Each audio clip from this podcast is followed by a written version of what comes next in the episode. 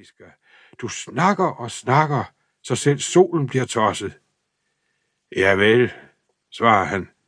Men hvordan vil du så forklare de ting, der er sket her hos os? Og det er jo kun små ting. Hvad med alle de hagekors, som de tyske postfunktionærer klister på brevene til os? Hvad med den Hitlerjugenddreng, der for nylig forrettede sin nødtørft i kapellet i Tarstorf? Eller hvad med beskyldningerne om, at vores præster skulle være homoseksuelle? Hvad siger du til det?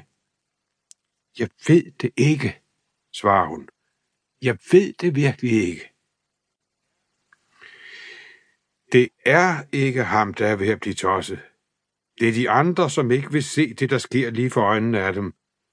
Mange folk her fra egnen tager på arbejde over i Tyskland, og de fortæller, som om det var den naturligste sag af verden, at hagekorsene skyder op over alt over, ikke kun på tandpastatuber og slipsenåle og på børnenes hatte og legetøj, men også i skolerne, på hospitalerne, på universitetet.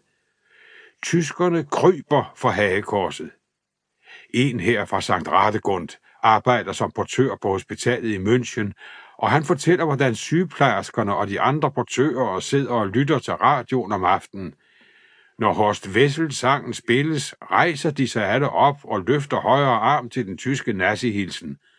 Unge knægter render rundt over alt i gaderne iført Hitlerjugenduniformer, og en, der går rent på en skole derovre, fortæller, at eleverne skråler nazisange i gangene, selvom det er strengt forbudt at synge der. Men ingen af lærerne våger at stoppe dem, for så er de imod Hitler. Embedsmændene bruger rutinemæssigt den tyske hilsen nu. Selv præsterne gør det, også i fritiden. De er bange, siger pastor Karobart. Hvis ikke de hejler Hitler, anses de for at være fjendtligt indstillet over for staten, og enhver ved, hvad det indebærer. Men jeg har hørt om en, som nøjes med at sige hejl, og så mumler han et eller andet i stedet for Hitler – om det er sandt, ved jeg naturligvis ikke, men det skulle til gengæld være ubestrideligt, at nazisterne for længst har afskaffet lærernes akademiske uddannelse.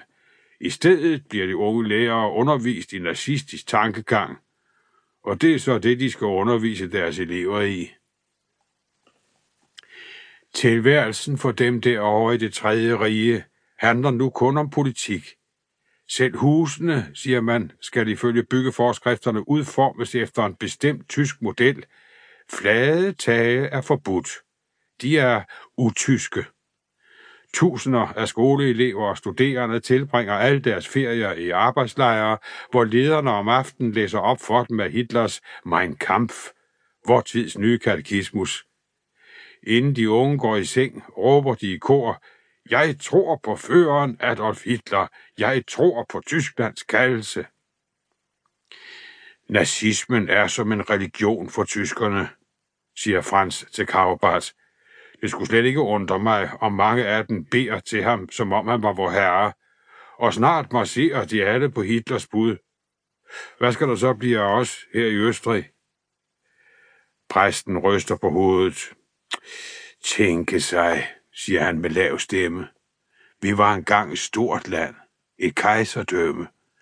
Jeg er bange for, at historien vil vise, at blot det at være østriger kan være en skam i sig selv. For fem, ja sågar for ti år siden, kunne socialister og højreorienterede der godt slås mod hinanden, men det var med anstændige våben. Sådan er det ikke mere. Jeg frygter, at vi går en forfærdelig tid i møde. Nazisterne forsøger ikke engang at gøre sig bedre, end de er. I overvis har han hver kunne læse i avisen om undertrykkelse og voldshandlinger og opfordringer til at angive naboer og kolleger og om uskyldige tævet halvt ihjel. Et voldsregime, siger pastor Kaubart. Tyskerne i dag er jo virkelig Hitlers livene. Jeg begriber ikke, hvordan et helt folk kan forandre sig så meget på så kort tid. Men værst af alt er rejselspropagandaen mod jøderne. For bare fire år siden stod der i avisen, at loyale jøder ville der ikke ske noget. Med mindre hetsen fra verdensjøderne ikke stansede straks.